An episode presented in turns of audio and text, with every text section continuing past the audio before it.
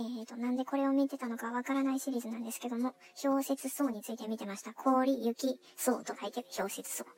えっ、ー、と、夏の南極の雪が血のように染まったって書いてます。2月の13日、今年か、に、南極のシーモア島で観測史上最大の気温20.75を観測した。まあ、高いですね。うん。で、氷河が溶けておると。で、ここ数週間では血の色に血液のような色に染まった雪が観測されている、ベルナツク、ベルナツキ基地周辺の研究者の間ではラズベリースノートが言われたりすることもある。うん、写真を見てみたところ、まあまあまあ、なんか怖かった。うん、うん、本当に血液みたいな色でした。気持ち悪かった。はい。で、雪が赤く染まる原因は、その、氷雪層が原因らしいんですけども、氷雪層っていうのは、文字の通り、雪の上に育つ藻類のことらしい。高い山岳地帯とか極限の夏の季節に雪や氷の上に生育する低体温性の、えー、藻類の仲間のこと。藻類自体は100種類以上生息してるみたいです。で、えー、彼らは、彼らと書いてく藻類さんは、その、基本的に10度を超える環境では生きられないので、生息条件としては、まあ、一年中低い気温が維持される。それからある程度高い標高である。積雪がよく残る場所であるっていうのが揃った場所が必要らしいんですけど、で、通常緑色の藻類がよく見られるらしい。でも雪の上ではその低い温度と強い紫外線と栄養がほとんどない環境に置かれるんで、赤色のアスタギ酸賃を蓄積して環境に耐えとるみたいアスタキサンチンって何って、なんかわからんかったから見たら自然界に広く分布している天然の赤い色素、人参とかエビカニに含まれるカルテノイドの一種でした。そうですかって。このカルテノイドっていうのは熱吸収が良くて紫外線吸収を防いで遺伝子を保持しながら光合成をしよるんですけども、これが極近ではあんまり嬉しくない状況らしい。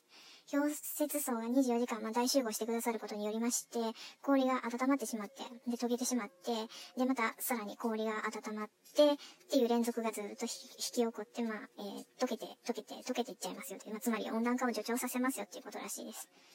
はい。で、まあ、一つ疑問としては、そもそも氷雪、氷、氷雪層はどこ、どこからお越しになるんでしょうかっていうことなんですけども、考えられている説は2つ。1つ目は地上から這い上がりてきたる説。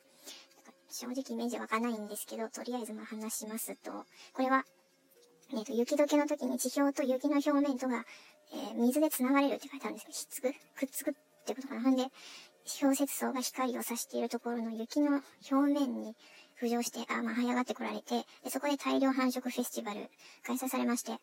で、赤色とか緑色とかに染めて、氷雪層的にはまあ、どうなんですか？まあ、やりきった満載になるんでしょうかね。まあ、そういうふうに染め上げていくそうです。で、でもこの場合だと積雪レベルによっては這い上がれずに繁殖に至らない場合もあるのではという疑問が出てくる。では、これに対して二つ目の説。これが空中から舞い降りてくる説なんですけど、大気地を飛散している藻類の本子が雪の上に降ってきて、で沈着して雪解けとともに繁殖を始める説。この説の場合だと地球上のどこででも同じ氷雪層が見つかることになる。えーと、2018年、氷雪藻類の遺伝子解析して、氷雪層ができるまでの論文が発表されたそうですね。その解析の結果では、北極での、えー、得意な固有種が6種類出て、で、南極での得意な固有種は9種類。で、どっちにも存在した、これ何？えー、半存種かな半存種は7種類でした。で、えー、バイオマス解析とか書いてあったんですけど、まあ、えー、生物資源、バイオの量、マスを解析したらどこでも生息できる半存種は7種おった。で、解析全体の94%占めてたそうです。だから、固有のバイオマスは少ないけども、半存種やったら北極でも南極でも、まあ、あっち行ったりこっち行ったり多動力発揮して、分散しておりますよってことみたい。はい。北極南極それぞれにおる固有種とどっちにも、どっちにもおる半存種がおるっていうことがここで判明いたしまして、だから空からも降ってきよるし、地上からも這い上がってきよるしっていう、まあ、どっちからも、上空からも地下からも、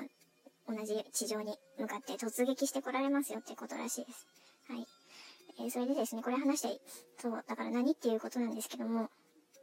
何なのよくわかりませんでした。まあ、その、このままお、おわ、まあ、お、何？温暖化で地球がお運んだとか、かたや2030年からなんだら、なんだろう、今度、今度はミニ氷河期ですよとか、考えが割れて、出てたりもしますけど、まあ、こういった複雑性なこういう、こういった、状況下で、超自然的また人工的な調整作業っていうのが地球全体で起こっておりまして、同時に新しいシステムへの最適化っていう組み替え作業の終わりが大体、まあ2026年あたりじゃないかっていう、まあ話が